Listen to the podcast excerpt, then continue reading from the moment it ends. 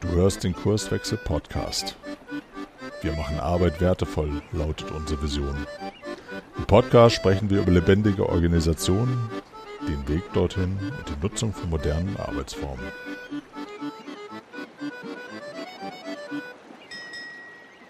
Ach du meine Vergütung.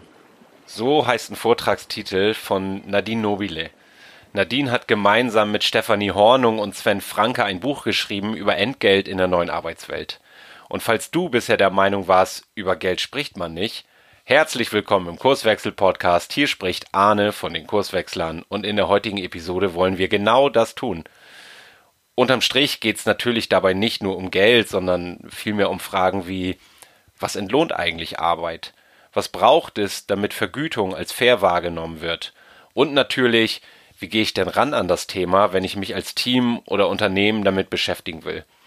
Mir hat das Gespräch und die Aufzeichnung total Spaß gemacht und genauso viel Spaß wünsche ich dir jetzt beim Hören der heutigen Episode. Ich freue mich sehr, Nadine Nobile, Sven Franke hier im Kurswechsel-Podcast. Moin, ihr beiden. Moin, Arne. Moin. Ich habe mich ganz schwer getan, schon in der Anmoderation irgendwie zu beschreiben, wer seid ihr eigentlich so? Wir haben im Vorgespräch viel das Wort Vergütungsberater. Ähm, ich, ich weiß es gar nicht. Am besten macht ihr das mal selbst. Wer seid ihr denn so und was macht ihr eigentlich? Ja, hallo, ich bin Nadine, Nadine Nobile. Ich bin Gründerin von CoX und Initiatorin eines Frauennetzwerks, das nennt sich New Work Women. Ja, und so wie es dir schwer fällt, uns zu beschreiben, so fällt es mir auch manchmal schwer, mich selbst zu beschreiben weil wir immer wieder auch unterschiedliche Hüte aufhaben. Ähm, ich kann aber sagen, in den letzten Monaten oder sagen wir so im letzten Jahr hat uns das Thema Vergütung, Entlohnung sehr stark beschäftigt und das ist auch gerade wirklich eins unserer Hauptaufgabengebiete, wo wir unterwegs sind, äh, weil auf das Buch, das wir geschrieben haben, New Pay, haben wir ja einiges an Resonanz bekommen und auch einige Anfragen. So viel vielleicht erstmal von meiner Seite. Sven Franke. Ähm, viele kennen mich aus dem Projekt Augenhöhe, also Filme zum Thema neue Arbeitswelt. Sehr, sehr umtriebig im Thema New Work, ähm, Zukunft der Arbeit oder wie man das auch immer bezeichnen will.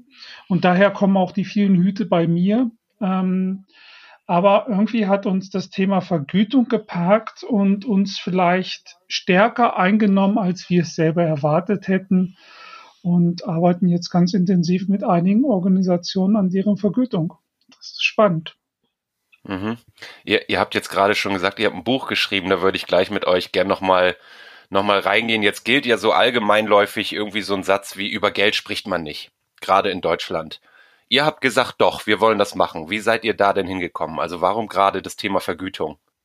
Na, da kamen wir eigentlich recht schnell dazu. Also man muss vielleicht dazu sagen, wir wollten ein Buch schreiben und wir wollten ein Buch im Kontext neue Arbeitswelt schreiben und da nicht irgendetwas, sondern wir wollten einen Impuls setzen. Wir wollten ja einen Impact haben mit dem, was wir da zu ja zu Blatt zum Blatt Papier äh, bringen. Und deshalb haben wir uns die Frage gestellt, über was wird denn in der, auch in der New Work Szene nicht gesprochen? Und ehrlicherweise mussten wir nicht wirklich lange überlegen und sind eben auch auf diesen Satz, den du gerade schon gesagt hast, gekommen und gestoßen und haben gedacht, Mensch, ähm, da müssten wir mal wirklich hinschauen. Und das haben wir ja vor drei Jahren begonnen, genauer hinzuschauen und hinzuhören. Und der Hashtag ist dann relativ schnell entstanden, also mit New Pay in Tübingen am Küchentisch erfunden und sind dann damit rausgegangen, um erstmal zu gucken, ist das nur ein Gedanke, den wir haben? Oder ähm, gibt es noch mehr Leute, die, die merken, wow, da muss sich was ändern, dieses Tabu muss aufgebrochen werden? Und was mhm. mir an mhm. der Stelle noch ganz wichtig ist, also wir sind nicht die beiden alleinigen Autorinnen zu diesem Buch, sondern wir haben noch die Stefanie Hornung mit in unserem Team. Äh, und bei ihr eben in Tübingen am Küchentisch ist dann diese Idee entstanden. Ja. Mhm. Ich, ich erinnere mich auch noch, wie, wie dieser äh, Hashtag NewPay äh, mir quasi in Social Media vor die Füße fiel und ich dachte, also mich hat das sofort angesprochen, weil ich dachte, ja genau, das, das ist nochmal ein Thema, ähm, was viel zu wenig äh, besprochen ist. Ihr habt ja eine Blogparade gemacht. Genau. Erzählt doch mal, was, was ist euch da begegnet? Welche, welche Erfahrungen habt ihr da gemacht? Was waren so die, die allgemeinen Meinungen, die euch begegnet sind? War was überraschend oder Dinge, die ihr vielleicht nicht erwartet hättet? Ich glaube, die große Überraschung waren 55 Beiträge in sechs Wochen.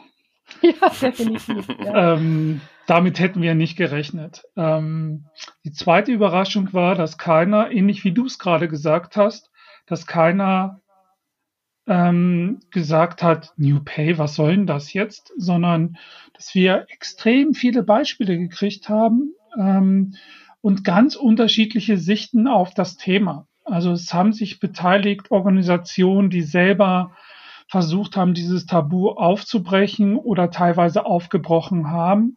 Es haben sich Wissenschaftler be beteiligt, es haben sich traditionelle Vergütungsberater beteiligt mit ihrem Blick auf die Zukunft von Vergütung, würde ich es mal formulieren.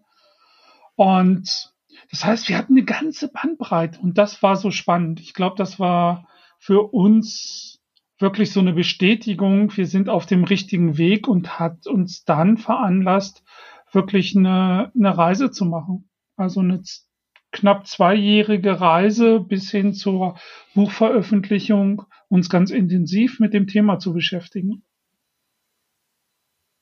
Und mhm. ein Satz, der mir seitdem immer wieder im Kopf kreist, ist, ähm, das war aus einer, aus einem Blogbeitrag und zwar von, ähm, von Wigwam, die schrieben, wir dachten schon, wir kennen uns gut und dann haben wir angefangen über Gehalt, äh, und, und nee, muss ich nochmal von vorne anfangen. Wir dachten schon, wir kennen uns gut, genau, und dann haben wir angefangen über Gehalt zu sprechen.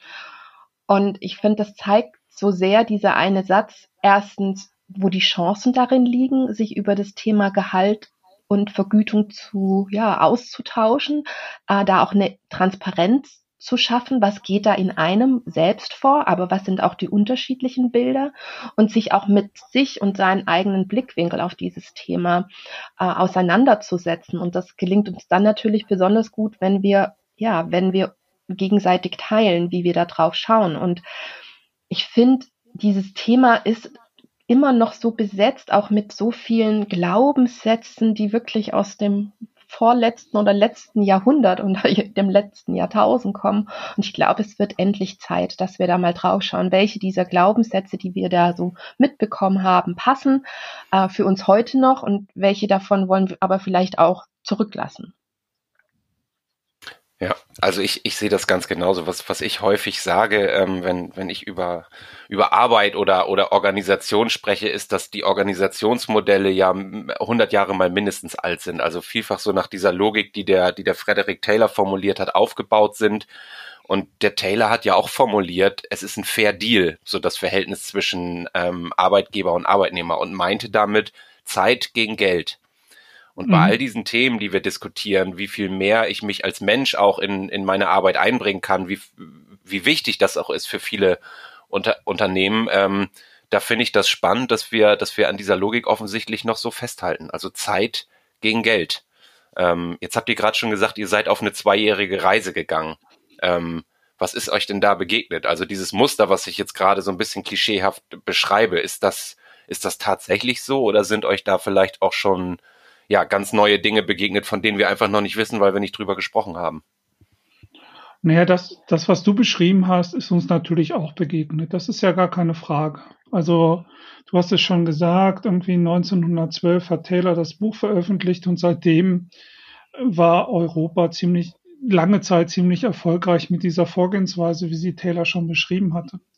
Und wir merken einfach, dass das auseinanderbricht und ähm, wir haben unterschiedliche Organisationen besucht. Im Buch haben wir zehn Beispiele. Inzwischen haben wir mit ganz, ganz vielen Organisationen gesprochen. Und wir haben mal versucht, so eine Bandbreite aufzumachen. Also, was gibt's denn da ein, eigentlich draußen? Wie gehen Organisationen mit Gehalt um? Und haben so eine, ja, die Spanne reicht eigentlich von Einheitsgehalt bis zum Wunschgehalt. Also Wunschgehalt, schreib auf den Zettel, was du verdienen willst. Und Dazwischen gibt's unendlich viele Abstufungen. Und das macht's so schwer. Und das Spannende ist vielleicht, dass nach, dass nach wie vor so eine Frage im Fokus steht, für was willst du eigentlich vergütet werden? Und, und wie tief uns Taylor da gebrandet hat, ist, dass zwei Aspekte kommen. Das eine ist das Thema, es soll ähm, fair sein und das andere Thema soll leistungsgerecht sein. Und wenn man dann aber nachfragt, was ist leistungsgerecht, dann wird schwierig. Und ich glaube, das ist genau unsere Herausforderung. Wir, wir können Leistung gar nicht mehr messen, ähm, beschreiben, beurteilen.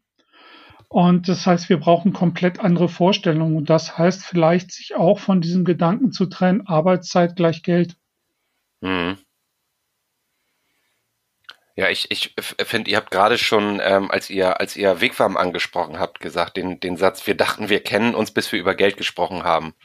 Ich hatte euch, wir haben ja ein Vorgespräch geführt, da hatte ich schon kurz erzählt, ähm, auf, auf einem Meetup, einem Barcamp, habe ich eine Session mal angeboten zum Thema New Pay die, und es, es waren ähm, für den Hörer vielleicht nochmal ganz kurz, es waren circa 40 Teilnehmer auf, auf diesem Meetup und drei, vier, fünf waren in einer anderen Session. Alle anderen sind zu dieser New Pay Session gekommen. Es haben sich so, haben sich so zwei Kreise gebildet. Ein innerer und ein äußerer. Und im inneren Kreis saßen so sechs, sieben Leutchen, die tatsächlich irgendwie eine Meinung hatten oder ein Thema hatten.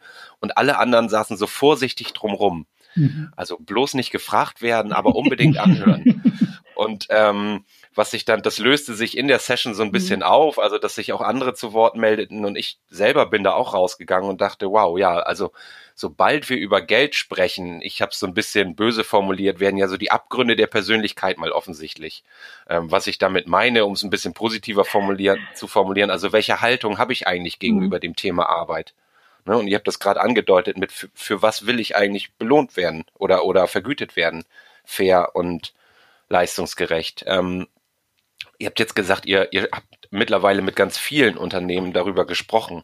Ähm, wie geht ihr denn ran an diese wahnsinnig schwierige Diskussion, die ich ja auch in dieser Session erlebt habe, die ihr wahrscheinlich in eurer Rolle ständig dann mit, mit Organisationen und, und den Menschen dort führt?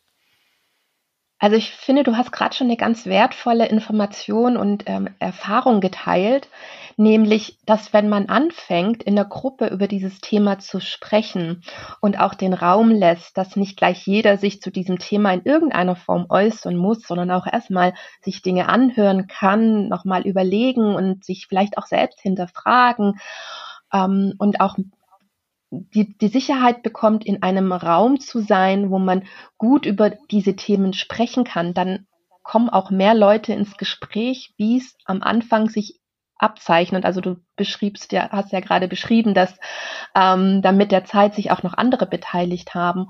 Und das ist etwas, was so eine meiner Kernerkenntnisse ist. Wenn wir erstmal anfangen, über dieses Thema zu sprechen und einen Raum schaffen wo wir einfach auch, ja, Gedanken teilen und aber auch mal Gedanken einfach stehen lassen können, gegen sich gegenüberstellen können, diese Gedanken und Blicke auf dieses Thema.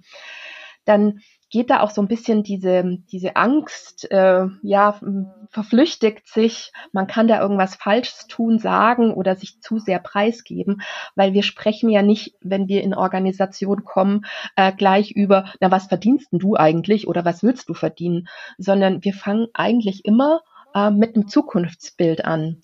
Und dieses Zukunftsbild geht auf zwei Fragen. Na, was sollen denn ähm, Mitarbeitende in Zukunft über das Vergütungssystem, über das Entlohnungssystem in der Organisation sagen und was Bewer Bewerber, Bewerberinnen, die sich auf eine Stelle bei euch bewerben? Was sollten die im Idealfall danach, nach, dem, nach ihrem Bewerbungs- oder Vorstellungsgespräch ähm, darüber berichten?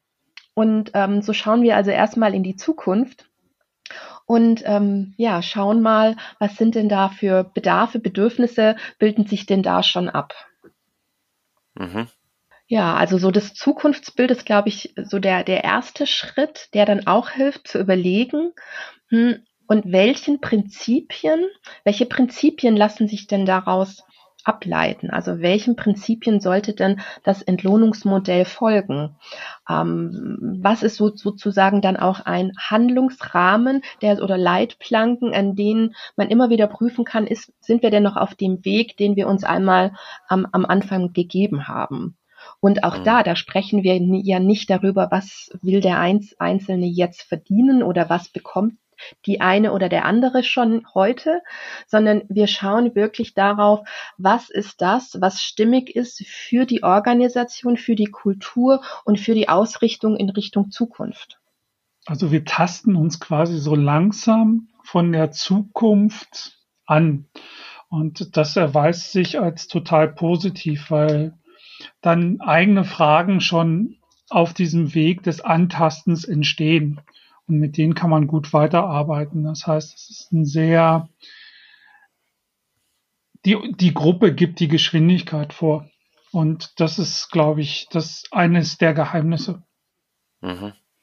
Und Was, ganz wichtig also, vielleicht noch, noch ganz kurz ist, dass wir diesen Prozess jetzt nicht einfach mit jemand aus der Organisation machen, sondern wir starten immer mit, äh, mit der Geschäftsführung oder mit, mit einem Geschäftsführungskreis oder Führungskreis, äh, der dann eben auch, also mit denjenigen, die nachher auch die Entscheidungen treffen, sind wir denn, also passt das denn dann?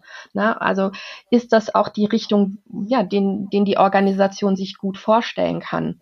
Ähm, also die, die am Ende auch das mittragen, das, was entsteht. Und wir gehen dann aus diesem, wenn wir aus diesem Führungskreis, Zirkel rauskommen, dann Projektteam, wenn wir an einem ganzen System arbeiten, aus, aus einem freiwilligen, diversen freiwilligen Team aus der Organisation. Mhm. Jetzt, ich, ich finde den Ansatz total interessant, wenn, wenn ihr sagt, ihr, ihr kommt von einem Zukunftsbild und bewegt euch sozusagen zurück auf ein Heute und auf diesem Weg begegnen euch unterschiedliche Fragen, die zu klären sind, die vielleicht auch ähm, erstmal noch gar nichts mit, mit Geld am Ende zu tun haben, sondern wirklich mit der Frage, ihr habt das äh, eingangs schon gesagt, für was will ich denn eigentlich vergütet werden? Ähm, können, können wir das ein bisschen äh, an, vielleicht an einem Beispiel, was sind das für Fragen, die euch da begegnen? Also womit beschäftigt ihr euch oder ihr mit den Organisationen, mit denen ihr arbeitet, dann zu diesem Thema? Ich finde das, was du schon gesagt hast, wofür wollen wir eigentlich vergütet werden? Das ist erstmal eine ganz einfache Frage.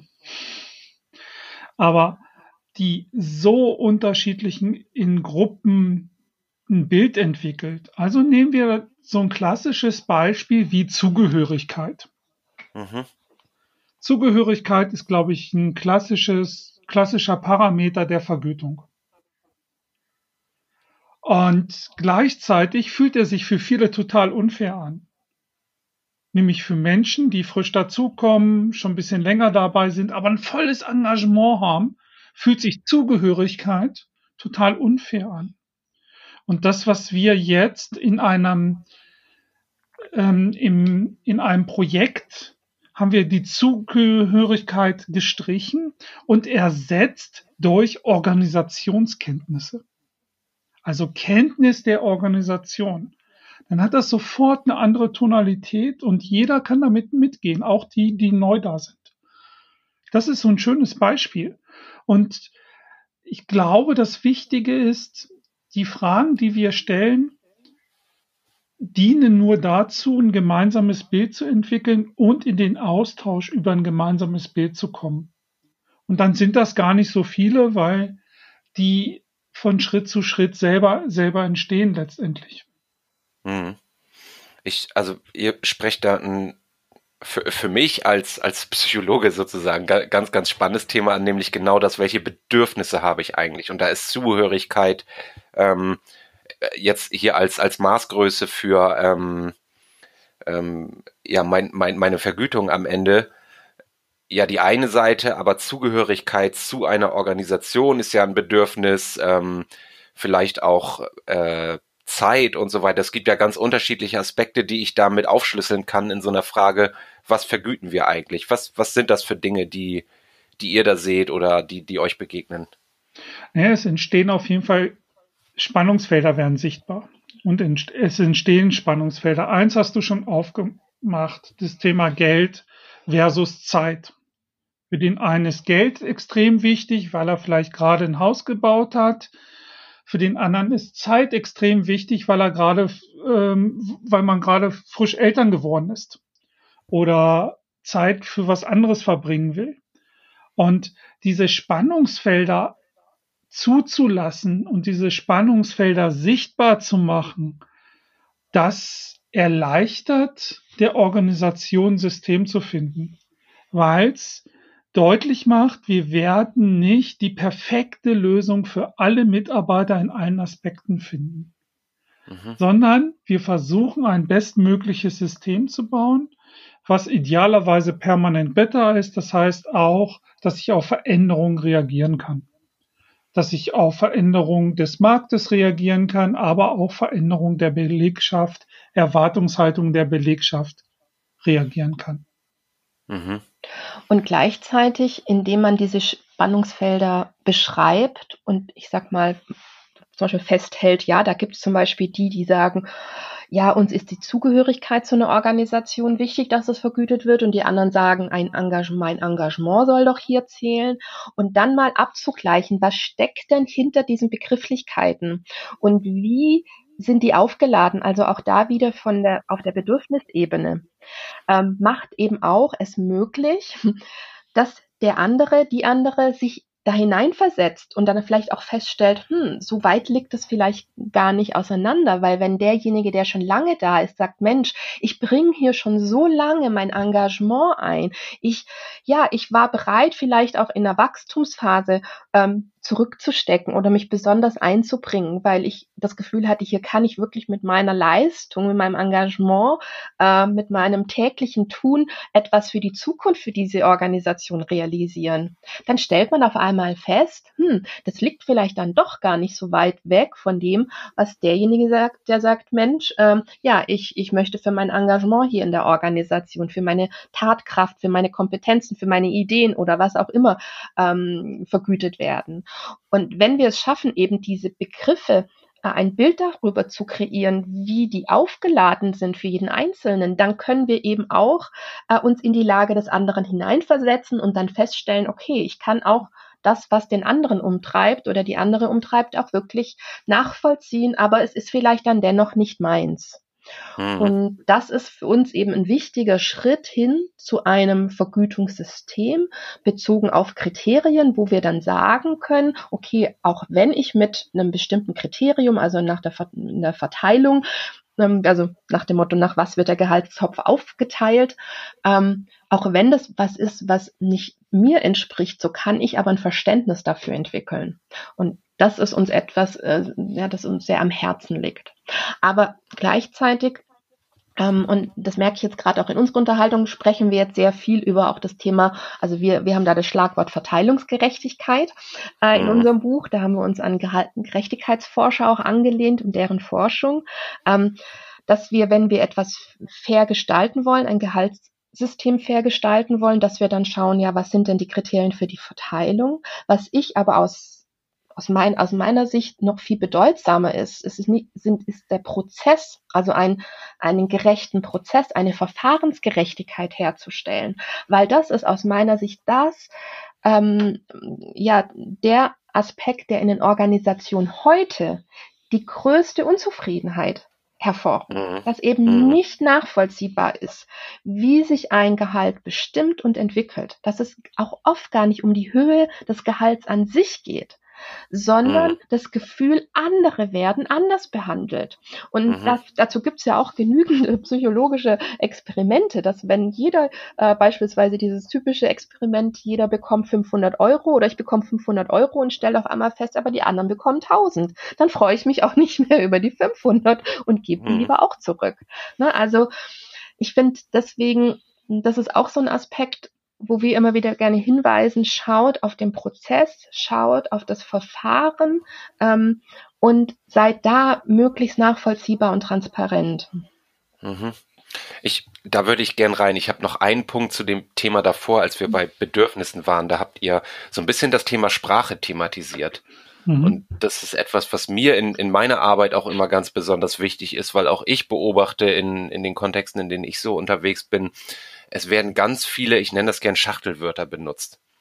Also so, so, so Begrifflichkeiten, die so wie so eine Schachtel auf den Tisch gestellt werden und jeder kann mit der Schachtel leben, weil mhm. alle wissen, wie diese Schachtel aussieht, aber jeder packt da für sich was anderes rein. Ja. Und wenn wir über Gehalt sprechen, dann und so ein bisschen sind wir da gerade, dann geht's ja oft um so urmenschliche Bedürfnisse wie ich möchte gesehen werden hier. Ich möchte auch anerkannt werden für das, was ich hier leiste und gar nicht darum, dass ich irgendwie für meinen privaten Geldbeutel nochmal 200 Euro mehr im Monat bräuchte, weil das Leben teurer geworden ist. Darum geht's oft gar nicht, sondern ich fühle mich hier, ich fühle mich ungerecht behandelt. Ihr habt es ja gerade mit den 500 und 1000 Euro und da gibt's ganz unterschiedliche Bedürfnisse, die einfach da sind und ich, also ich merke das bei uns bei Kurswechsel, wir haben das Thema auch ähm, auf der, auf der Platte und äh, auch uns fällt das nicht leicht, weil es natürlich erstmal, wir brauchen erstmal den Raum, um all diese Bedürfnisse mal auf den Tisch zu bringen. Ja, ähm. absolut. Ja, die Bedürfnisse auf den Tisch äh, bringen ist das eine, aber ein gemeinsames Bild zu entwickeln ist das andere. Also wenn mhm. du von Schlachtelwörtern sprichst oder von, von Begrifflichkeiten, wo jeder was anderes drunter versteht, das ist genau das Problem wir brauchen gemeinsames Bild auch von diesen Worten, die wir nutzen. Und mhm. das ist gar nicht so einfach, weil wir uns so dran gewöhnt haben, da selber irgendwas hinein zu interpretieren und ein eigenes Bild zu haben, was mit meinen eigenen Erfahrungsschätzen angereichert ist und das immer wieder aufzumachen und haben wir denn überhaupt noch ein gemeinsames Bild von dem, was, was gerade im Raum ist? Ähm, ist eine große Herausforderung. Mhm. Und gleichzeitig, also vielleicht auch nochmal, um auf das zurückzukommen, was du gerade gesagt hast mit diesen Bedürfnissen, was ich manchmal feststelle in Unterhaltungen, aber auch in meiner eigenen Reflexion ist, dass wenn man mal anfängt, auf diese Bedürfnisse zu schauen, dass auf einmal auch so manchmal so ein Aha-Erlebnis äh, sich da abzeichnet im, im Gegenüber, in den Augen oder auch im Gesicht, äh, wenn sich Menschen dann darüber bewusst werden, was sie da innerlich antreibt. Und mhm. dass es vielleicht auch gar nicht so gut ist, das ein oder auch das andere mit Gehalt zu verknüpfen. Um das mhm. mal an einem Beispiel festzumachen, das ist das Thema, der Begriff der Wertschätzung. Wertschätzung mhm. und Gehalt. Also wird ganz oft verknüpft. Und ich habe den Begriff früher auch sehr gerne miteinander verknüpft. Und äh, erinnere mich da unter anderem noch an meine erste Tätigkeit ähm, nach dem Studium. Und ich war voller Freude, als ich so sah, Mensch, ähm, da ist, ähm, ich bekomme einen extra Brief und da steht Sonderprämie drauf. ja, die Sonderprämie haben aber gefühlt 90 Prozent in der Organisation bekommen. Also war es für mich dann eine große Enttäuschung festzustellen, dass ähm, ja, dass ich eben da genauso behandelt werde wie die anderen, weil ich das Gefühl hatte, dass meine Leistung, dass das, was ich einbringe, mein Einsatz, meine Ideen, ähm, ja, ja, dass ich da überdurchschnittlich war und sah mich dann so ein bisschen zurückgesetzt oder fühlte mich zurückgesetzt. Mhm. Und, und habe dann auch gesagt, ja, ach, ich finde, das finde ich nicht wertschätzend. Und mhm. gleichzeitig habe ich, das war so eine meiner Kernerkenntnisse in den, in den vergangenen drei Jahren, ein Entlohnungssystem aus meiner Sicht sollte, reg, sollte Regeln folgen. Es ist ein Regelsystem. Und Regeln ja, sind dafür da, dass sie eben Dinge äh, ja regeln, aber sie sind nicht dafür da, um zu wertschätzen. Und Wertschätzung ist für mich etwas, was zwischen Menschen stattfindet. Eine mhm. Beziehungsqualität. Und deswegen würde ich heute jedem in der Organisation sagen, wenn ihr Wertschätzung sucht, wenn ihr Wertschätzung geben wollt, äh, wenn ihr Wertschätzung einfordert, dann tut das in Beziehung mit einem Menschen, aber nicht bezogen auf ein Regelsystem. Mhm. Ähm, weil wenn wir dann anfangen, oder das sehen wir dann ja auch in Organisationen, wenn Vorgesetzte anfangen, beispielsweise Wert zu schätzen über, über Gehalt, indem jemand, den sie besonders schätzen, vermeintlich eine Gehaltserhöhung zu geben, ähm, dann stellen wir ja fest, dass sich die anderen wiederum, die diese Wertschätzung in dieser Form nicht erhalten, dann ungerecht behandelt fühlen. Mhm. Weil natürlich das Thema, na, wenn es auf einer wertschätzenden Basis so eine Gehalts äh, äh, also auf einer vermeintlich wertschätzenden Basis erfolgt, dass das dann so, dann hat es einen Nasenfaktor, dann ist das so, dann fühlen sich die anderen ausgegrenzt, dann kann man gar nicht nachvollziehen, warum und wieso, ist es nur, weil er oder sie denjenigen mag äh, oder mehr mag als die anderen oder weil die sich aus anderen Kontexten vielleicht kennen, gemeinsam im Sportverein sind, ne? Und dann wird's halt ja, dann fühlt es sich für viele anderen eben unfair an. Deshalb würde ich immer sagen, Wertschätzung, ja, auf der zwischenmenschlichen Ebene, aber nicht ein Regelsystem, ein Entlohnungssystem danach aufbauen. Regeln, Nadine, ja. hast, hast, hast du gerade gesagt, Verfahrensgerechtigkeit. Ich dachte, bei, bei dem, was du, ähm, was du geschildert hast, das lässt ja auch wahnsinnig viel, also Nasenfaktor und all dieses Zeug, wahnsinnig viel Raum für Interpretation also warum kriegt der jetzt mehr als ich oder weniger und ähm, ein Prinzip, was wir in unserer Arbeit gerne äh, immer wieder betonen, ist das Prinzip Transparenz. Und ihr habt das so schön aufgegliedert in Verfahrens- und Verteilungsgerechtigkeit. Ich für mich glaube, dass gerade bei diesem Punkt Verfahrensgerechtigkeit Transparenz ein ganz großer Faktor ist. Wie kommt ihr dahin? Ja, gute, gute Frage. Ich glaube, ähm, bevor man das Thema Transparenz aufmacht, muss man sich die Frage stellen, wofür Transparenz? Mhm. Ähm, ich glaube, Transparenz ist kein Selbstzweck. Das ist ganz, ganz wichtig. Ähm, wenn wir über Transparenz sprechen im Zusammenhang mit Vergütung, dann kommt gleich diese Panik auf. Oh Gott, wir müssen alle Tra Gehälter transparent machen. Ich glaube da gar nicht dran und das ist nur in den seltensten Fällen wirklich relevant, sondern es geht darum, ein transparentes Verfahren zu haben. Mhm. Wenn man nämlich Menschen fragt, was sie nicht wollen an einem Vergütungssystem, dann sagen sie sehr schnell, dass Verhandlungsgeschick keine, äh, keine Rolle spielen soll. Mhm. Und das haben wir bisher im System zum Beispiel eingebaut. Verhandlungsgeschick hat immer Vorteil. Das heißt, ich brauche ein System, was nach außen hin so transparent ist, dass ich es gut nachvollziehen kann, wie das Gehalt zustande gekommen ist. Das, mhm. das fängt beim Einstiegsgehalt an und geht dann über, was entscheidet eigentlich über Gehaltserhöhung. Mhm. Und da ist das Bedürfnis riesig.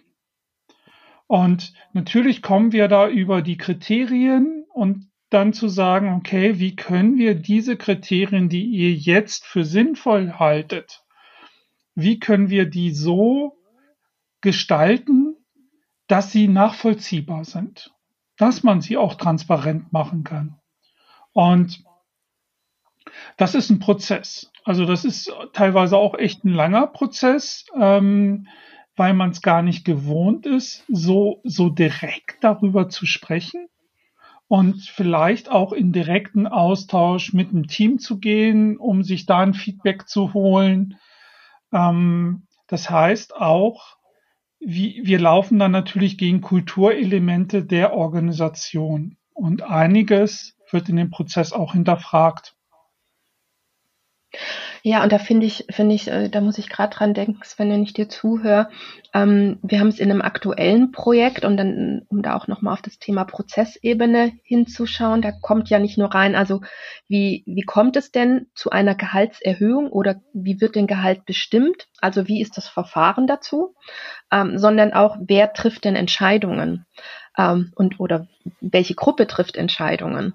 Und was ich so, was mich kürzlich so, äh, so nachhaltig nochmal beschäftigt hat, war die Aussage einer Führungskraft in einem Projektteam, hm, also in einem freiwilligen Team, mit dem wir arbeiten, und der sagte, Mensch, in meinem Team, wir treffen alle Entscheidungen gemeinsam.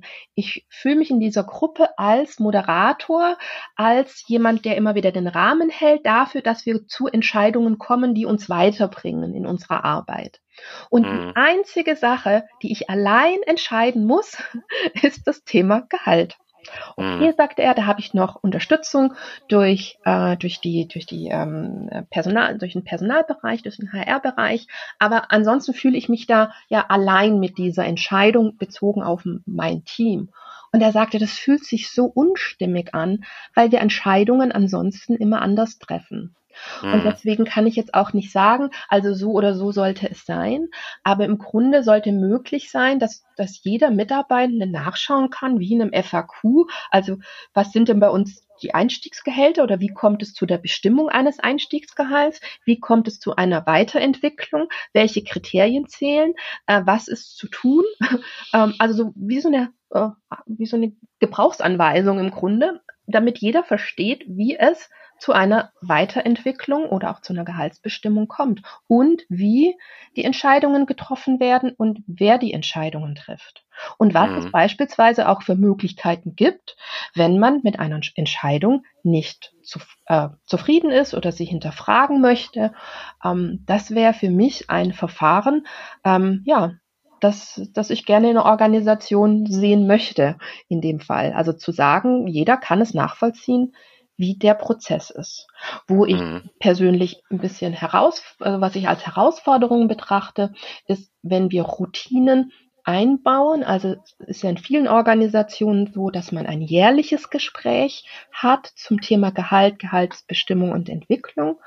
Da muss ich sagen, das finde ich teilweise, also finde ich fragwürdig im wahrsten Sinne des Wortes, weil über die Routinen, also wenn ich weiß, es gibt einen jährlichen Prozess, mhm. dann geht es auch nicht mehr darum, um das Gehalt, sondern eigentlich nur noch um den Prozess zu bedienen, um die Routine einzuhalten. Und dann ist schon klar, okay, da gibt es Gehalt, Geld zu verteilen. Und dann muss ich doch darauf achten, dass ich in diesem Prozess nicht zu kurz komme. Mhm. Im wahrsten Sinne des Wortes. Und das ist etwas, das wir heute als Routinen in vielen Organisationen haben und wo ich die Frage stelle, wem oder was dient das? Und ist es eigentlich mehr, um die Routinen zu bedienen, bedienen und wird damit Zufriedenheit gestärkt und entwickelt in der mhm. Organisation? Oder könnte man nicht einen Teil auch dieser ähm, diese Aspekte kompensieren über beispielsweise einen generellen Inflationsausgleich, sodass keiner das Gefühl haben muss, ähm, er bekommt Realeinkommen weniger als im, im Folgejahr als im aktuellen Jahr. Mhm. Und das, das finde ich spannend. Also wenn man, äh, du hast jetzt angesprochen, dieses typische Jahresgespräch, was in vielen Unternehmen stattfindet, ja. da hat ja auch keiner Bock drauf. Ja. Also egal, egal wie man fragt, für die Führungskraft ist das angenehm. Du hast es angedeutet an, an dieser Einführungskraft in dem Team, die sagte, das ist irgendwie merkwürdig aufgrund der, der Art und Weise, wie wir sonst Entscheidungen treffen. Da ich als Mitarbeiter habe das Gefühl, ich sitze jetzt hier irgendwie auf dem heißen Stuhl und muss, wie du das gerade schon angedeutet hast, mich verkaufen vielleicht sogar oder irgendwie ein, ein, positives. Das macht ja was mit der Teamdynamik, mit der Gruppendynamik. Ja, ähm, definitiv. Und, also wir, wir, sprechen viel über Teams, die sich selbst führen und so weiter. Ähm, wie kriege ich das weg? Ja. Also was können wir da machen? Naja, der erste Schritt ist schon mal die Erkenntnis. Ne? Also dass das Feedback, Jahresfeedbackgespräch und Gehaltsgespräch zusammen der totale Bullshit ist mhm. ähm, weil da nicht der Fokus aufs Feedback liegt, sondern nur der Fokus auf das, das Gehaltsthema liegt für beide Seiten. Der eine versucht zu begründen, warum es so niedrig ist, der andere versucht zu begründen, warum es höher sein muss. Ähm, also das muss erstmal getrennt werden. Und ich glaube, das, was du, du ja auch gerade frei geäußert hast, bewusst ist das ganz vielen, dass das gar keinen mhm. Sinn macht. Nur mhm es ist halt so eine Routine. Also wir machen das doch seit Anbeginn unseres Berufslebens. So, mhm. und jetzt dieses Muster zu brechen und zu sagen, naja, vielleicht gibt es einfach nur einen Automatismus eine Gehaltserhöhung, damit du den Inflationsausgleich drin hast. Und wir eigentlich nur über Gehalt sprechen, wenn du das Gefühl hast, da hat sich wirklich positiv was verändert. Also du hast dich weiterentwickelt, ähm, jetzt muss ein Sprung her, dass man dann nur noch Gehal Gehälter führt und das Feedback komplett vom Gehalt löst. Das mhm. Feedback vielleicht sogar ins Team gibt und sagt, okay, wie schaffen wir es eigentlich, dass nicht nur die Führungskraft einen Mitarbeitenden Feedback gibt und vielleicht umgekehrt, sondern wie schaffen wir es eigentlich, dass wir uns untereinander Feedback geben? Mhm. Und auch das gar nicht so ritualisiert, so wir treffen uns einmal im Monat und jetzt ist die große Feedbackrunde, sondern dass das ein Automatismus wird. Hm. Und das ver verlangt eine Veränderung der Kultur, das ist uns vollkommen bewusst. Aber äh, wir arbeiten mit Teams darauf hin. Und so ein Gedanke, der mir gerade noch kommt, ähm, ist, dieser Aspekt, den wir in einigen Organisationen auch beobachten. Also wenn es dann darum geht, na ja, aber wenn jetzt nicht mehr die Routine da ist, also im Sinne von nicht jährlich das Gespräch stattfindet, wie kann ich denn sicher gehen, dass ich auch da nicht zu kurz komme? Und ein paar, genau, Organi ja. ein paar Organisationen arbeiten dann beispielsweise mit einem gewählten Kreis. Also zum Beispiel bei, bei Cybert Media nennen die das die Gehaltschecker, die eben auch einen Blick drauf haben, dass wenn sich bei ein paar Leuten in der Organisation das Gehalt entwickelt, dass die eben auch schauen, wie, wie ist denn das Gesamtgefüge? Und müssen wir dann an der einen oder anderen Stelle eben jemand, der nicht gefragt hat und nicht mehr gefordert hat, auch nachziehen und sagen, Mensch, also wenn wir zwei, drei Personen hm, anpassen eine Anpassung machen, dann bedeutet das auch, dass auch andere angepasst werden, damit auch das Verhältnis wieder stimmt. Und ich glaube, das ist die Herausforderung, zu ähm, ein System zu bauen, wo man einen guten Blick auf das gesamte Gefüge hat, so dass mhm. es nicht dazu kommt, dass wenn man einen Bereich hat, wo vielleicht besonders extrovertierte Menschen tätig sind, die da immer wieder auch pushen und Dinge tun und Dinge sagen und einfordern, dass daraus dann nicht folgt, dass Menschen, die eher introvertierter Art sind und zurückhaltender in dem, wie sie auftreten, was sie einfordern, eben nicht benachteiligt werden. Und das ist nämlich das, was, was Sven vorhin auch meinte mit dem Thema äh, Verhandlungsgeschick. Ähm, das Interessante ist, wenn das in einer Organisation, in einem Team, wenn wir mal wieder einen Workshop machen, angesprochen wird, das sind die Extrovertierten, die auf uns zukommen, die sagen, ja, aber wie stellen wir denn sicher, dass wir die Introvertierten dann nicht äh, mhm. verlieren? Und da sieht man schon, wenn man die Verantwortung auch für so ein Gehaltsgefüge an Mitarbeitende gibt ähm, oder eben an eine Gruppe gibt, dann geht es nicht mehr nur um mein bilaterales, äh, meine bilaterale Verhandlung und um mein eigenes vorwärts kommen, sondern dann schaue ich auch eben, was braucht, damit das Gesamtsystem ähm, gut ähm, und sich fair anfühlt für alle Beteiligten, weil was ja oft unterschätzt wird, das ist ja auch der Aspekt von, wie fühlt sich denn das da an, wenn ich auf einmal feststelle, ich bin im Gehaltsgefüge ganz oben. Das mhm. ist ja nicht nur, ja super, ach, ich habe es geschafft, ich verdiene hier am meisten, sondern da kommt ja auch eine Verantwortung mit dazu. Und dazu hatten wir auch kürzlich ein Gespräch mit einer Organisation, weil man mal interviewt. ähm, eine Organisation, da haben zwei UX-Designer mitgestaltet am, am vom Gehaltssystem. Und die haben dann, hat der eine dann festgestellt, so, hm, seit ich weiß, wie viel andere in der Organisation verdienen, halte ich mich mit meinen Gehaltsforderungen zurück. das ist auch eine mhm. interessante Erkenntnis, ne? zu sehen, inner, verortet zu sein innerhalb eines Systems macht ja auch was mit mir, auch wenn ich ganz oben stehe und nicht nur, wenn ich ganz unten mich wiederfinde. Ja, das hat, hat auch äh, Auswirkungen. Mhm. Diese ist ja eine gewisse Sensibilität auch füreinander. Also ich sehe da natürlich eine ganz, ganz große Chance drin, auch genau diese Verantwortung für für andere mit zu übernehmen. Ähm, in, in mir regt sich gerade der Gedanke, also ich, ich habe den Satz auch schon mal gehört von der Führungskraft, die sagte, ich wüsste nicht, wenn wir das wirklich diskutieren, wie ich meine 20.000 Euro mehr im Jahr rechtfertigen soll vor den Leuten, die hier jeden Tag so viel, so viel Leistung geben. Ich stelle einfach mal die These in den Raum, ähm, da könnt ihr sicherlich sagen, wie valide ist das. Ähm, ist es vielleicht, wenn ich in so einem klassischen System bin, wo einfach Führungsrollen deutlich äh, besser bezahlt werden als ein, einfache, bitte nicht falsch verstehen, Fachrollen, ähm, und ihr sprecht mit Führungskräften, die ja irgendwie erstmal die Legitimation geben müssen, diesen Weg überhaupt zu gehen, was beobachtet ihr da denn für Ängste? Naja, das, das ist natürlich ein Thema. Das ist gar, ganz klar. Und ich würde mich schon die Frage stellen, wenn ich das nicht begründen kann, warum ich so viel Gehalt kriege, das ist eine Herausforderung. Gleichzeitig hat sich die Organisation in der Vergangenheit dazu entschieden, scheinbar Führung überproportional zu bezahlen. Mhm. Und das ist ja auch eine Entscheidung, die da ist. Ähm, ob die für die Zukunft nach wie vor gilt, ist dann ein anderer Aspekt.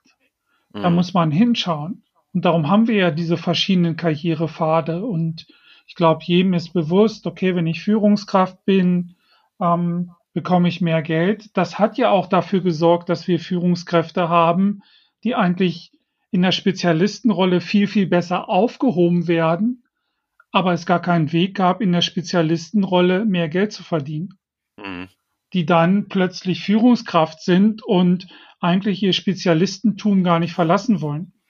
Das Deshalb, ist so klassisch, klass, klassisch lose-lose. Also ja, also, eine, schlecht, eine schlechte Führungskraft mehr und einen echten Fachexperten weniger, der sich um die fachliche Arbeit kümmert. Total. Und der, der versucht immer wieder in die Fachlichkeit zu kommen. Das heißt, die Mitarbeiter können sich darunter auch nicht entwickeln, weil mhm der kann, da kann sich ja keiner an ihm vorbei in der Fachlichkeit entwickeln. Also mhm.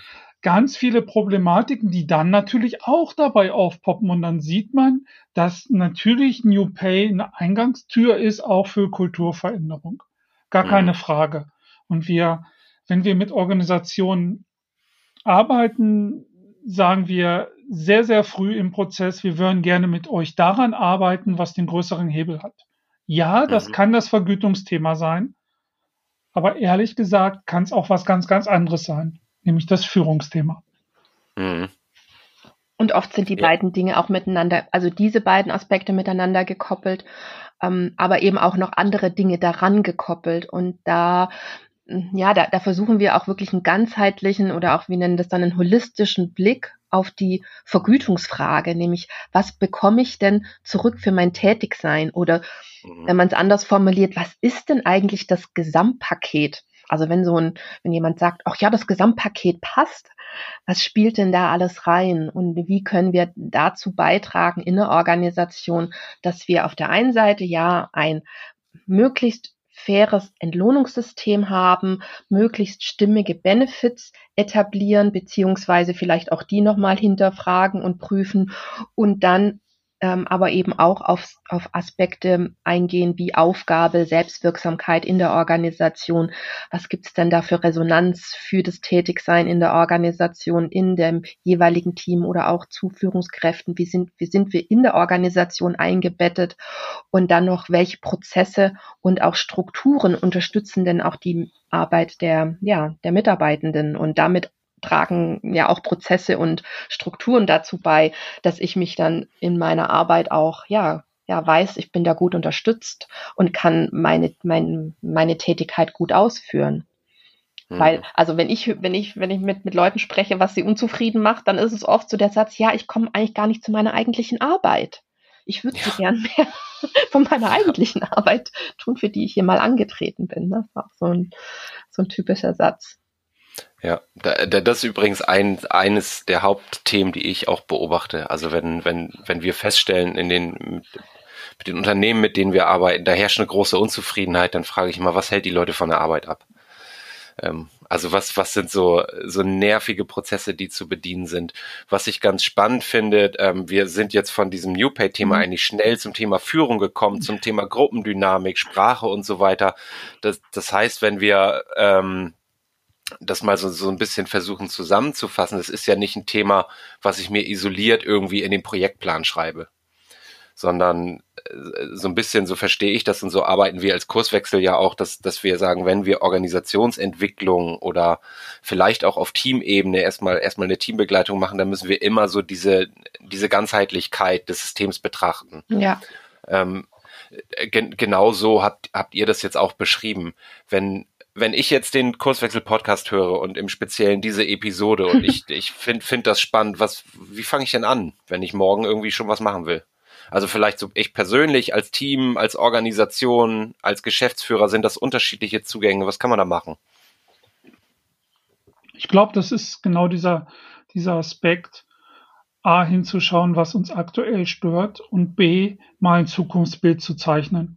Also wie soll denn das Zukunftsbild unserer Vergütung aussehen? Mhm. Und ich glaube, das ist ja nichts anderes als eine Vision zu zeichnen. Die sind wir mhm. im Business Case gewohnt, ähm, im Vergütungssystem noch gar nicht so gewohnt.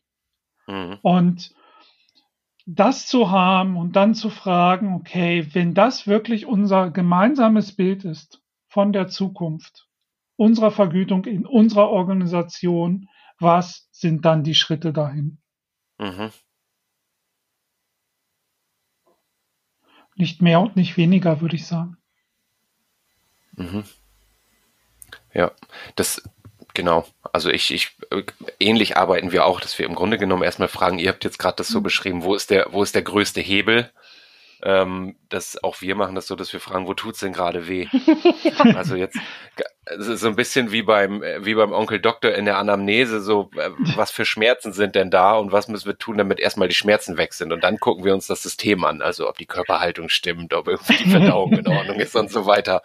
Aber erstmal müssen die Schmerzen ja. weg und das damit ist ist oft schon viel viel geholfen und das kann oft ja, also das klingt jetzt, so wie wir es besprochen haben, vielleicht erstmal wie ein ganz, ganz großes Thema, aber es, manchmal ist ja die Lösung äh, oder die, die Lösung für den ersten Schmerz nur eine Entscheidung entfernt. Absolut. Dass wir, Absolut. dass wir sagen, wir lassen jetzt mal dieses Jahresgespräch weg und überlegen mhm. uns da mal vielleicht auch auf, auf Teamebene, dass wir das für uns anders lösen. Wir hatten es jetzt, wir hatten es jetzt in einem Vertriebsteam. Da war der hm. größte mhm. Schmerzpunkt die Arbeitszeit. Äh, von mhm. einer 45-Stunden-Woche für normale Mitarbeitende gehen die jetzt runter auf eine, auf eine 40-Stunden-Woche. Und das, das hatte uns total überrascht, dass wenn wir mit dem Thema Vergütung kommen, auf einmal gesagt wird, ja, wir müssen erst an der Arbeitszeit arbeiten. Das ist unser größter Schmerzpunkt. Und wenn man das andersrum gemacht hätte, dann hätten wir Schmerzensgeld in unser Entlohnungssystem mit einbauen müssen. Ne? Nach dem Motto, oh, wir arbeiten so, wir haben so eine lange Arbeitszeit, viel mehr wie alle anderen, die wir kennen in, in ähnlichen Beruf. Ähm, ja, dann hätten wir in ein Entlohnungsmodell wahrscheinlich ein Schmerzensgeld eingebaut. Und das ist eine schlechte Idee, weil der Schmerz, äh, der vergeht nicht, der bleibt da und der wird nicht durch das Schmerzensgeld kompensiert, weil wir genau wissen, auch aus genügend Studien, dass der Effekt einer Gehaltserhöhung oder einer Gehaltsveränderung nach vier bis sechs Monaten wieder weg ist. Und damit ja. sind wir auf dem Niveau zuvor. Und deswegen ist es ein, eine schlechte Idee zu sagen, wir bauen jetzt einfach ein super, super attraktives äh, Entlohnungsmodell und lassen alle anderen Dinge außen vor, weil ähm, ja, da werden wir viel Schmerzensgeld mit einbauen. Und das ist genau das, was wir nicht wollen, weil wir glauben, damit generieren wir keinen Mehrwert, weder für die Menschen in der Organisation noch für die Organisation an sich. Und schon mhm. gar nicht für, für die Zukunft der Organisation bin ich, bin ich absolut einverstanden. Also da, da eine sehr, vielleicht auch pragmatische, individuelle Lösung zu finden, ist, ist, glaube ich, ein super erster Schritt. Was mir total geholfen hat, ist tatsächlich die Beispiele aus eurem Buch zu lesen. Ähm, ich hätte gern noch die Frage gestellt, ähm, was, was machen diese Unternehmen denn so anders, aber dann, dann hätten wir wahrscheinlich noch mal eine Stunde Redezeit. Insofern, aber es ist ja auch alles aufgeschrieben. Ich kann das sehr empfehlen. Vielleicht verratet ihr noch mal, ähm, für, für unsere Hörer, wo kriege ich das Buch, wenn ich jetzt nachlesen will, wo kann ich vielleicht auch noch weiter in das Thema einsteigen, wie erwische ich euch, wenn ich da den Kontakt suche, was habe ich da für Möglichkeiten? Hm. Ich glaube, du kannst ein bisschen ein paar Links verlinken. Wir haben mit new, new-pay.org eine Webseite, da kann man das Buch auch signiert bestellen, wenn man es gerne haben möchte und sonst na, über die üblichen Wege. Ich würde natürlich immer gerne den regionalen Buchhändler empfehlen ähm, oder Buch 7. Ähm, em Empfehlungen, wem das Buch gut, im, gut gefallen hat, gerne Empfehlungen bei Amazon aussprechen, kaufen das Buch bei Amazon eher nicht. Genau, und auf unserer Webseite, die Sven ja auch schon genannt hat, da werden wir und veröffentlichen wir auch immer wieder aktuelle Geschichten aus anderen Organisationen. Also das ist uns auch ein Anliegen, auch weitere Geschichten zu teilen aus Unternehmen.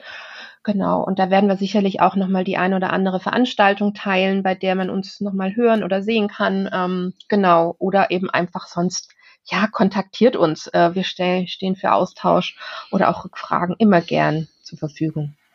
Das sind dann wahrscheinlich die üblichen Kanäle in den sozialen Netzwerken. Da seid ihr zu finden, soweit ich weiß. Genau. Absolut. LinkedIn, Xing, Facebook, Twitter. Also die, die Chance ist groß. Sehr gut, sehr gut. Also wer euch nicht findet, will euch nicht finden. ähm, das glaube ich auch. Vielleicht so ein Anliegen von mir auch, auch nochmal an unsere Hörerschaft, sprecht darüber.